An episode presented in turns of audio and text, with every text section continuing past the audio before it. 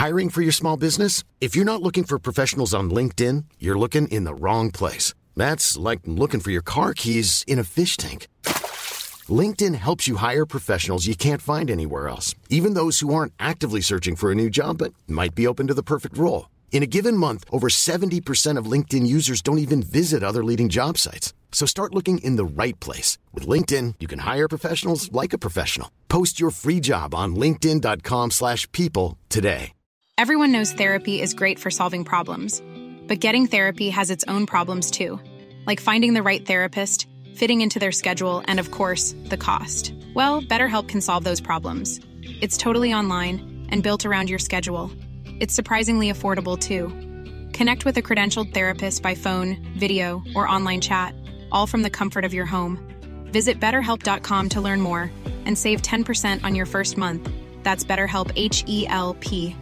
Burrow's furniture is built for the way you live. From ensuring easy assembly and disassembly to honoring highly requested new colors for their award winning seating, they always have their customers in mind. Their modular seating is made out of durable materials to last and grow with you. And with Burrow, you always get fast, free shipping. Get up to 60% off during Burrow's Memorial Day sale at burrow.com slash ACAST. That's burrow.com slash ACAST. burrow.com slash ACAST.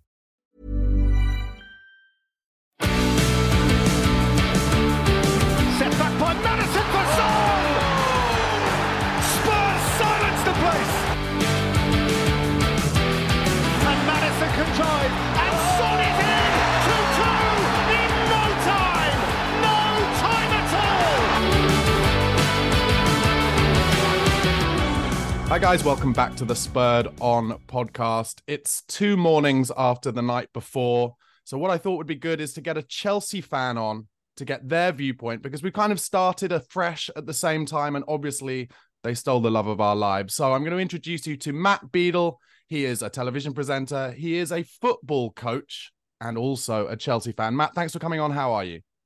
Yeah, well, thanks, Barney. Thanks very much for having me. Um, does this? Uh, I was wondering, does this mean that I'm going to lose my powers like uh, Superman or something does when he is confronted with kryptonite? You know, a Chelsea fan being on a on a Tottenham uh, uh, podcast, or are we going to be okay? Well, as a Tottenham fan, all I can say is I hope so. I hope you lose all of your powers in the same way that you banished all our powers the other night. So uh, I guess probably the starting point is was it as mental from where you were looking that game as it was to all of us?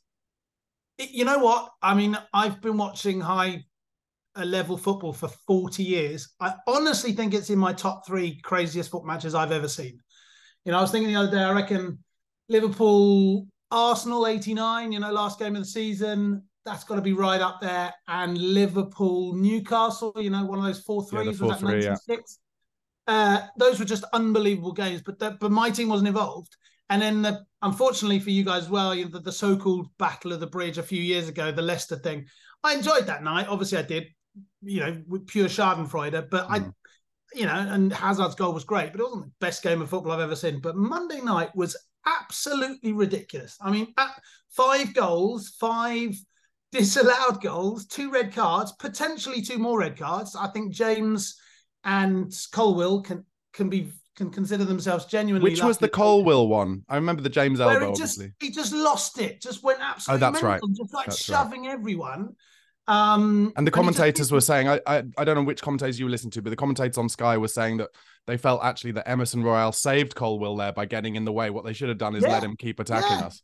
No, I'd give you that. I, I, I mean, I know he's young and all, but he just absolutely lost it. So, and I thought the James thing, I wouldn't have given a red card. I'm a Chelsea fan, but I've seen him given, right? You know that whole, uh, you know, leverage thing, whatever. He's Mhm. looking at the ball, but but you know, it could have been four red cards, 20 minutes uh, added time. And then, of course, we've got. I think I'm sure. I'm sure you're going to want to talk about the high line of Tottenham, which, for from a Chelsea perspective, was was an invitation, but it Mm. made for an absolutely cracking game, right? Yeah, so I'm just going to start just because of uh, you mentioned the red cards, and I, I want to lead on to VAR a bit as well. Do you feel because I feel, uh, and actually, I think Mark Clattenburg has since talked about the Battle of the Bridge as his determination not to give a red card so as not to incite the rest of the game. With the early kind of kick from Romero and obviously the two-footed challenge uh, from Destiny Udogie, do you feel like that was the referee and potentially even the VAR doing the same thing. And then eventually it got to a point where Romero had completely lost his head and, and went through on Enzo Fernandez. Yeah, Romero had clearly just woken up that day, hadn't he, and just said, "This is I'm going to leave my print on this game." Well, or uh, or do you think Pochettino being Argentinian and Enzo Fernandez being Argentinian? Do you think there's a possibility that a big part of that team talk was, "Here's how to press the buttons of Cristian Romero"? Wow, I love it. It's a bit, it's a bit tinfoil hat conspiracy theory, but I like it. I'm, I'm well, not sure that it, that they've gone that well, far. It is, except in the All or Nothing documentary for Spurs with Jose Mourinho, they showed yeah. a clip of him at halftime, I think in a Man City game, saying, "You will get this player sent off if you do this, this, and this." So I, I know what you yeah, mean. It is conspiracy theory. We've got no evidence to back it up, but it does happen clearly. But coaches definitely know. You know, they they they have profiles on each player and how they react to certain situations or whatever. And of course, they'll tell the player marking them to push the buttons. But Romero, I have the feeling that even if Fernandez hadn't been anywhere near in the whole game, he still would have. He would have done it. It just felt like he was going to do a Cantona esque yeah. dive into the crowd if he didn't have a player to find. I don't know what he was on that day, but um, yeah, it's just it is actually just part of his makeup. You have to take the rough with the smooth.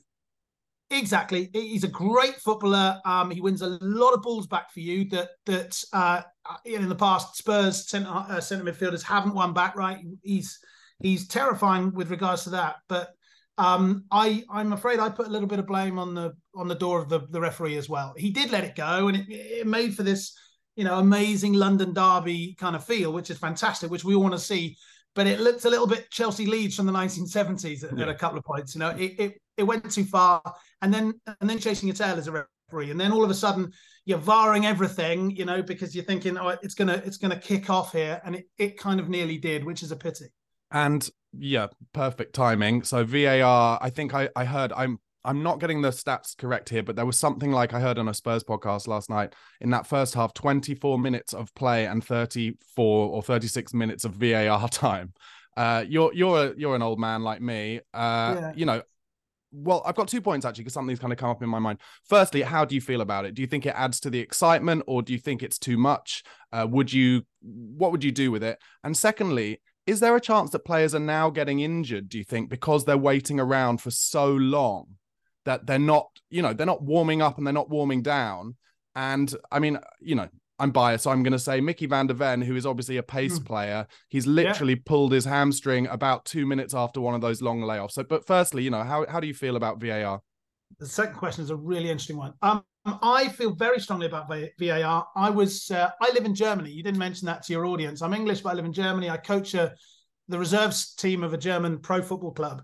Um, and so, you know, I, I experienced the German football world, but I, I, I watch the Premier League all the time. And uh, one of the lowest points in my entire life was was the Lampard shot that went past Neuer's over Neuer's shoulder and went three feet over the line. Yeah, World Cup 2010, wasn't it? Was well, it exactly. Yeah. yeah. So, and I and I remember sitting watching that goal, saying, "We have to make that. We have to go that step now. We have to go to, to technology." You know, whether it's VAR or, or Hawkeye or whatever, we have to now because that's just not right. Um, and so I was. But to be was, fair, which they did with goal line technology, and that's great because it's yes or no. That nobody did, nobody complains about that ever. They did, but then it was a bit of a sliding scale, and I I found myself over the years going, yeah, the goal line technology has worked more or less. Um, you know, I, I, remember Bolton getting relegated, right, when because of that, you know, go, losing 20 million basically because that, that, that one of their goals didn't count. There have been right. so many key moments where I thought, or play the wrong player getting sent off, you know, all these stupid things. Yeah. So I was generally for it, but I to this day I cannot understand why they don't do it the same as almost every other sport. Tennis has had it for years, and it's absolutely brilliant. Uh, I think cricket do it brilliantly. American football, hockey do it brilliantly. And what they all do is that the coaches get challenges, X mm. challenges per half. Mm. You know, in cricket, if you use a challenge, um, oh, sorry, in American football, if you use a challenge, you you lose a timeout. So it's like a, right. you know, they have to weigh up the importance. And I'm sorry, let's take this game on Monday as an example. The five goals that were all VAR'd for hours and hours, and all the different fouls, and all the elbows, and all the little tiny things that were that were VAR'd. I would argue that nine out of ten of those, neither coach cared less about right? Mm. Or didn't see, or or thought I'm more I'm more focused on this at the moment. And what what I'm finding at the moment is the VAR is wasting so much time on things that most people in the stadium and watching at home don't even notice. You hear the commentator go, Yeah, I know. There's a shot of goal, and the ball goes into the crowd. You know, and there's a bit of a bit of a lull, and they go and get the ball or whatever, and you hear the commentator go, "Oh, they're varring something," Mm. and, and you're watching it, you're going, "What are they varring? No one's seen anything." Those things drive me nuts. And on Monday night, you could have saved so much time because I reckon Pochettino would have varred uh, maybe Caicedo's goal. You know, Yeah. if be like, well, why wasn't that given? Because that looked to me that didn't look offside at and maybe all. the Son disallowed goal as well. and the Son disallowed goal. Hoping, I'm yeah. sure that Ange would have would have uh, would have asked to VAR that. You know what I mean? And the rest of it, you could have saved. Yeah. You know, um, that's how I stand on it. I agree. I, I I appreciate there are other people who've got an issue with that, but I think you'd save a whole load of time, and then and it would make for good theatre because afterwards they'd be, oh, and you didn't you didn't VAR that. Why didn't you do that? And it's the same. They asked the England cricket captain the same thing, and he's like, well, you know, I thought that was LBW, and I didn't think that one was, so I had And, to go. and so it. you'd give it to the managers, not the captains. Uh, maybe give it to the captains. Maybe that's a better idea. Yeah, I don't you know. know, I mean, I, I don't have an answer to that. I'm just intrigued by it. The second thing I wanted to, say, I mean, we'll go on to the injury bit, which I still want to talk Yeah. about. But the second thing, just that you made me think about, is um, some people I heard talking on a, an excellent Tottenham podcast called uh, The Extra Inch last night mentioned something that I thought was really important, which is now it- it's it's drifted over now where the game isn't for the people in the stadium anymore it's for the people at home. It used to be the fact that the people in the stadium had the kind of one up on the people at home because they'd be able to see things that maybe cameras couldn't some of the cameras couldn't get and they'd know exactly what was going on. But now they, some of the people who were at the um game that I was listening to were saying there were numerous times where they had no idea what was going on. And that's wrong isn't it? That's wrong. I I haven't heard a single argument as yet as to why that has to be like that. They've got every pretty much every stadium's got these ridiculously massive screens that are pointless. They're basically just massive PowerPoint screens that no one really needs. Mm. For goodness sake, use them. It's just pressing one button. Some some guy in the control room's got to press one button that says the people at home can see it and the people in the stadium can see it. Mm. Why are we allowed to see it? Uh, The only mini counter argument could be that people could kick off, and you'd hear people Yeah. going, "No way, that's not it." But they But- spend but ninety minutes saying that is it though that is it because when i used to steward at spurs we were Yeah. we were specifically told that the reason why they weren't allowed to um, show any replays of any tackles or anything uh, or even of away goals that were offside is because of the inciting the crowd argument but you know. I, I- don't buy that. I'm sorry, I don't buy that because their crowds are. It's a London derby. It's it's Tottenham, Chelsea. Everyone's incited anyway. of you know, course it's the most. it- It's arguably certainly on our calendar. You know, Tottenham away is the biggest day of the year, so they're, Hmm. they're up for it anyway. Yeah. So I, I I don't buy that argument. I'm sorry, and you've got to treat True. them like like adults. Yeah. Um, and expect What do you- them not. Go what on. do you think about this injury thing that I've come up with like out of nowhere? But for some reason, I'm so angry about the loss of our best defender that I've cu- had to come up with a conspiracy theory. No, I, I don't. Yeah, I, I, I would put you down for a conspiracy theory, but I, I think it's a really good point you mentioned. Just this week, coincidentally, my uh, coaching staff and I did some research into because we're considering we we send our players to go and warm up, uh, you know, five minutes after the second half starts, right? Yeah, yeah. And then we send six, seven players out there, and then we call them over. You're allowed to sub five times these days. We call them over as we need them.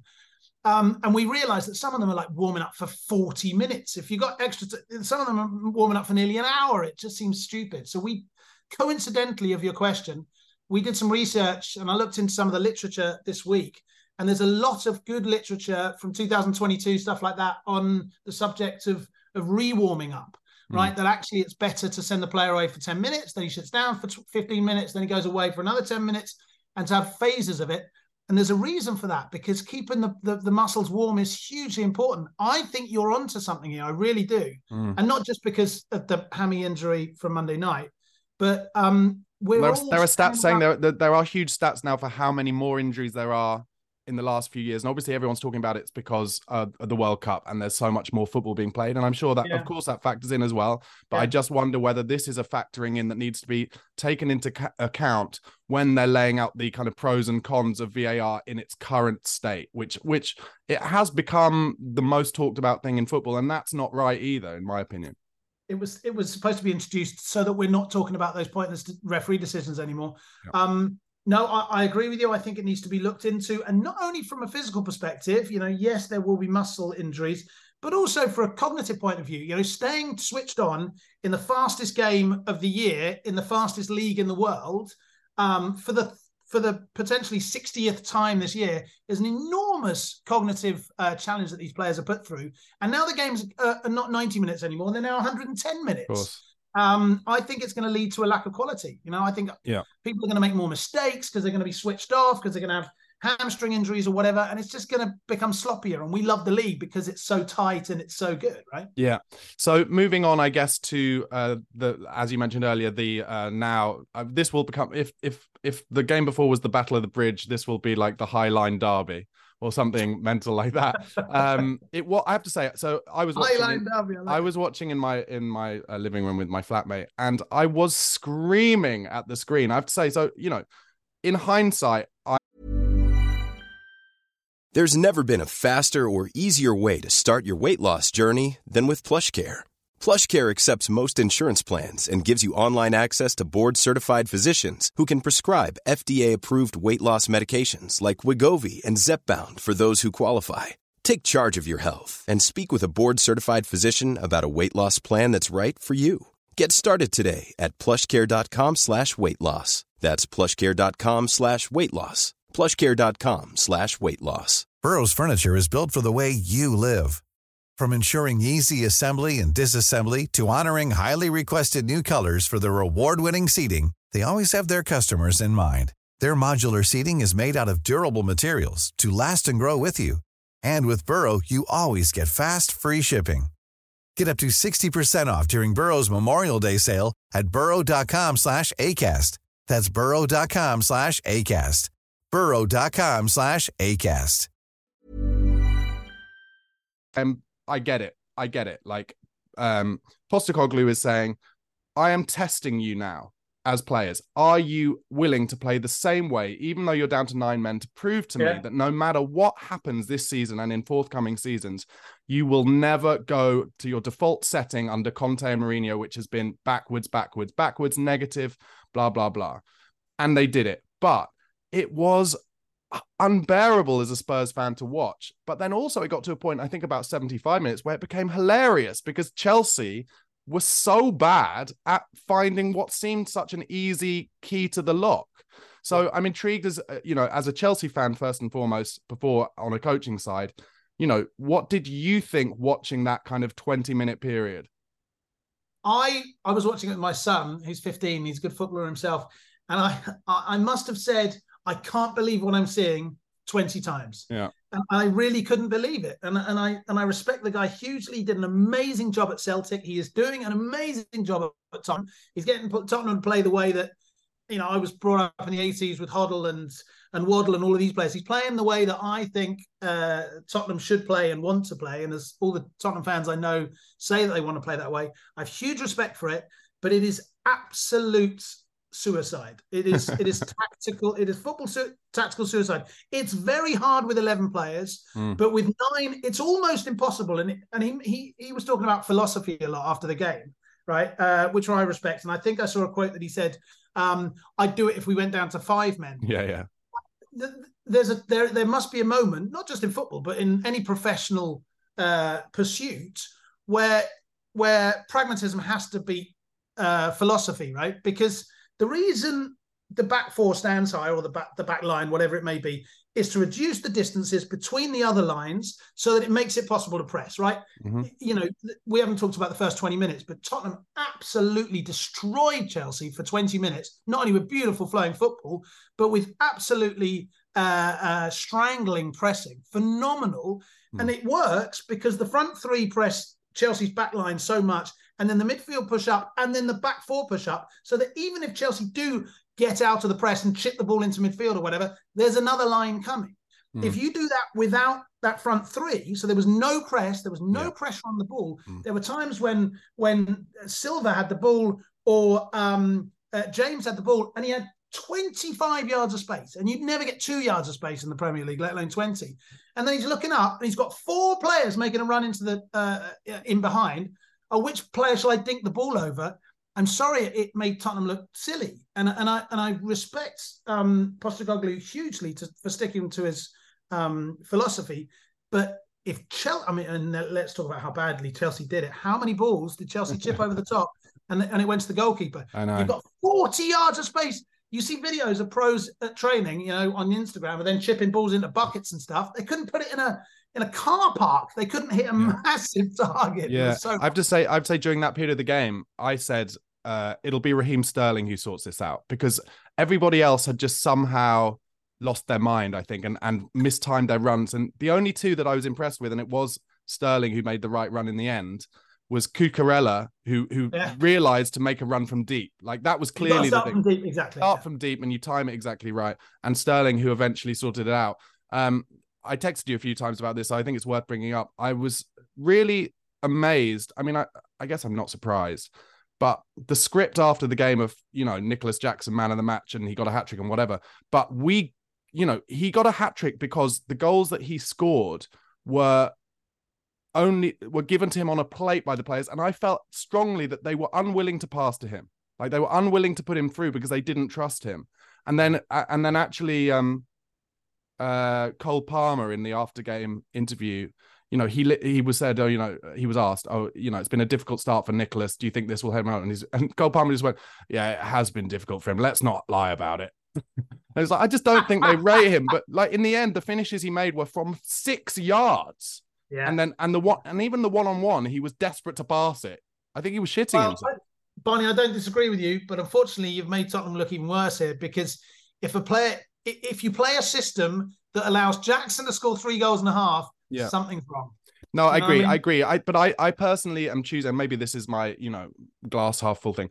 I'm choosing to think that this is Postecoglou using this situation as a um, long term kind of a statement. This is the kind of football we're going to yeah. play, come what may. Because also the last yeah. time Spurs went down to nine men, I think, was about 20 years ago against Everton away, as far as I remember. It's actually it's totally bizarre to me yeah. that it's happened twice at our stadium this season. Liverpool went down to nine men, and now Spurs go to nine men. It's very, very rare. But I think he was just, uh, and then the other thing I think is just like, well, you're down to nine men, you're gonna lose anyway. So when it happened to Liverpool this season, and I was at that game, Klopp actually did shut up shop, and you'd actually think, well, the one person who probably won't is Klopp, but he did, and he went very narrow and eventually kind of even took off all the attacking players, I think.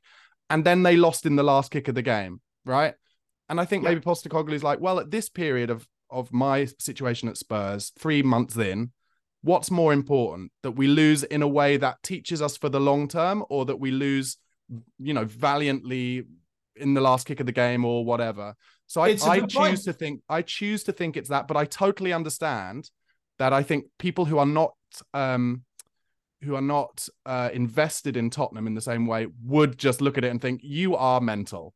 I get that. Yeah, no, I, I, I totally see what you've done there. I, I don't consider him mental. I, am genuinely a huge fan. I love the way that Celtic played football, for example. Um, I think he's going to do brilliantly, um, and I think your argument is fair. It's very, very rare as a coach that you have to coach a team uh, that's gone down to nine players. You know, managers all the time, every couple of weeks, will have a session where they'll play 10 v 9 deliberately. How do we get organized again? What does our shape look like when we, when we, if we do go down to 10 men? Right. But I don't know a single coach who's ever trained that, you know, uh, you know, under the hypothesis that we'll go down to uh, to nine, nine, men. So, yeah. um, so it kind of looked like they had though. To me, it kind of looked like maybe that wasn't because it, it straight away it like straight away they were on that line, and they, it struck me they were even higher than they were when they've got eleven men. Like, they, like Dier, uh, yeah, Dier was on the halfway that, line. I was like, "What are you doing?" I think that yeah, I know. The, I think the reason for that is because they were trying to get some pressure on the ball. So if they yeah. stood higher, they were hoping that the midfield would uh, play higher. You mentioned Dier, and I think this is an important point as well. Philosophy, uh, come what may, you've got to have the right players to do that, mm. right? There's a reason why Joe Hart was booted out at, at, at Man, Man, City because yeah. he can't play that system, right? He's a great goalkeeper. Um, I love Dier as well. I love him for England, and you know, I I uh, loved him as much as any England fan when he scored that penalty, but he's he's not a player. He's not a one-on-one player. You know, he doesn't no, have the pace. I'll and tell so you why, because he turns like a tugboat, but he's he's incredibly quick once he gets going, ironically. Right, but that's why he was I don't know whether you noticed, but that's why he was getting into this sort of sideways surfer position, right? Just anticipating the pass to try and give himself an extra yard. I respect that, but he's just not the it's like you know, as a Chelsea fan, it would be like asking Thiago Silva to do that. Okay, yeah. I know he's seven years older or whatever, but he's the same, or a John Terry or whatever. You yeah. don't ask John Terry and, and, Gary Cahill to, to to play that kind of system. Um, so if you don't have the players, and I know Dier hasn't played much, and I know he got subbed on, but then as a again as a manager, I'm thinking, okay, I've got my philosophy, But today I don't have Johnny and Bobby to do that philosophy, so I'm going to have to have a plan B because I've got Eric Dier and a couple Yeah. of others. Yeah, no, I get that. Okay, so we've we've waxed lyrical about this for actually much longer than I thought. So I'm going to go into now, uh, just to kind of finish off. You know, how do you see the difference between where Tottenham are now and where Chelsea are now, kind of three months into their new managership? Obviously, I'd say it's it's worth pointing out the main difference is Chelsea have spent a lot of money and Tottenham have lost their best ever player. Uh, so that's me kind of adding in my two pence worth. But but I think it's worth asking you, you know, where do you think the two clubs are, and also how do you think the season will pan out? Light years. They're absolutely light years apart. Tottenham, the way you started the first 25 minutes, I thought it was going to be a cricket score and absolutely deserved. You sliced us to pieces Mm. for to, for 25 minutes. To be fair to Chelsea, they came back into it and they had that sort of frenetic period, you know, with a couple of offside goals and whatever. Um, so they didn't they didn't let their heads go down, but Tottenham were clearly a class above and clearly looked like everyone in, in the system knows what their job was. Mm. Um, yeah, there are little things that need tidying up or whatever, but but uh, no, Tottenham are absolutely light years ahead of Chelsea at the moment, and uh, that pains me hugely to say. Is that? Do you think that's because so? Because obviously, I love Pochettino. It's difficult that he's gone to Chelsea, but I also don't think he was left he with much booed choice. though, didn't he? He got, he got a lot Not- of booing. I don't think I don't think they were given a lot of opportunity to boo as much as maybe they would have liked to because we turned the sound system up and we, we tend to do that in difficult moments. But um it's difficult it's difficult that he went for Chelsea, but I personally don't think he was left with much choice. He was flirting with Spurs like back end of last season he was on Instagram every day like, "Oh, I'm at another golf day with the Tottenham legends." And I think he I think he was interested in coming back. But I think Levy, I think I personally think Levy saw something when interviewing Postecoglou. It was like, hmm, this this might be the safer option in terms of not going back. But Do you want to hear want my take? Do you want to hear my take? Yeah, yeah, I yeah. I reckon if he had gone back, you wouldn't be as good as you are now. no. Well, that's what I was going to say is, and I was going to ask about Pochettino at Chelsea, and I wonder if I wonder if the reason why it feels to you that we're far further ahead is because Pochettino knows, having been given so many new players and particularly new young players, whether he needs to kind of drip feed the philosophy a bit slower whilst those players are bedding in, rather than just hitting all these kids at once with, and you've got to do it like this. Because if they fail at that at the start, there's nowhere for him to go, is there? I agree with that completely, and I would add that disastrous season that Chelsea had last year. You know, uh, w- whether Tottenham fans want to hear this or not, Chelsea are one of the biggest clubs in the world in the last twenty years, Mm. uh, and then they became an absolute mess. To have another season where you're a complete mess because you're trying new things, um, I, I, I- you know, I think we would have gone through a, a manager a month. So I think that would, I think that's why we're seeing a slightly more pragmatic Pochettino. I think he's trying to get the foundation built. Um, you don't have much time at Chelsea. Everybody knows that. But I think, I think it's showing that he's sort of matured a little bit because I think a Pochettino five years ago, also the Pochettino that came from Tottenham, uh, that came from uh, uh, Uh, Southampton Southampton? and went Yeah. and went to Tottenham was like da da da, you know, rock and roll football. Um, but I that's quite a few years ago now, and I think he's mellowed a little bit. Uh, it's interesting now that I've just said that. I realise quite a few managers seem to do that, don't they? You know, Klopp's mellowing a little bit, like He you is, said. He does close up sometimes. Mourinho went from this fantastic, exciting uh, manager to just the dullest of all time. So Yes, I um, know. Enjoy pot, enjoy uh, Ange while you've got him, while he's in Yeah. the zone. I think so. Uh, it is a very exciting time to have him. So, just last, lastly, then prediction kind of for the rest of the season. Where do you envisage Chelsea and Spurs kind of ending up from, you know, from a Chelsea fan's point of view for Chelsea, and then from the outside with Spurs?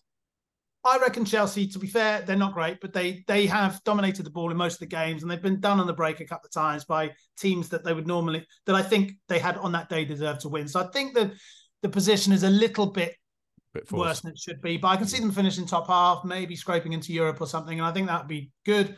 I would Can I just be- say before you go on Spurs, you must know living in Germany more about Nkunku than I do. Do you think he might be the difference? He's a fantastic footballer, really, really exciting footballer. Seriously, um, he's uh, he reminds me of Michael Owen. He is really, really exciting. Uh, but having said that, I said that about Werner as well. So, uh, I, I rated Timo Werner actually. I was surprised it didn't work out for him. Yeah, exactly. Um, no, I think he could make a huge difference when he comes back. Um, uh, and I would be hugely dis- uh, surprised if Tottenham don't get into the Champions League. I think Okay. I think you're easily good enough to do that. Seriously, these couple of injuries now, you got to see how that how that pans out. But uh, no, I also never thought I'd say this, but I think the way you're playing football, I'd be happy for you to get in the Champions League. I think that'd be deserved. Uh, what a place to end. Matt, thank you so much for coming on. Can you please tell the audience where they can find you? Maybe they want to employ a presenter or or something like that, or or get you on their podcast. Where can they find your stuff? That's very kind. Uh, the easiest way, I guess, would be my website, mattbeadle.com, M A T T B E A D L E.com. So, yeah, I, I host events and uh, films and uh, corporate stuff and a little bit of TV, that kind of thing. Thanks, thanks Brilliant. for having me on today, Barney. I really enjoyed it. No problem. And guys at home, don't forget if you're listening to this on uh, one of your podcast platforms, please do, please do also go over to YouTube, youtube.com forward slash at Barnaby Slater underscore, and vice versa. If you're watching on YouTube, please do subscribe and follow, be it on Spotify, Apple Podcasts, or Google Podcasts. Listen to listen to this show in your car or when you're having a run. And don't forget, come on, you Spurs. Hey, it's Danny Pellegrino from Everything Iconic. Ready to upgrade your style game without blowing your budget? Check out Quince. They've got all the good stuff shirts and polos, activewear, and fine leather goods, all at 50 to 80% less than other high end brands. And the best part? They're all about safe, ethical, and responsible manufacturing. Get that luxury vibe without the luxury price tag. Hit up quince.com slash upgrade for free shipping and 365 day returns on your next order. That's quince.com slash upgrade.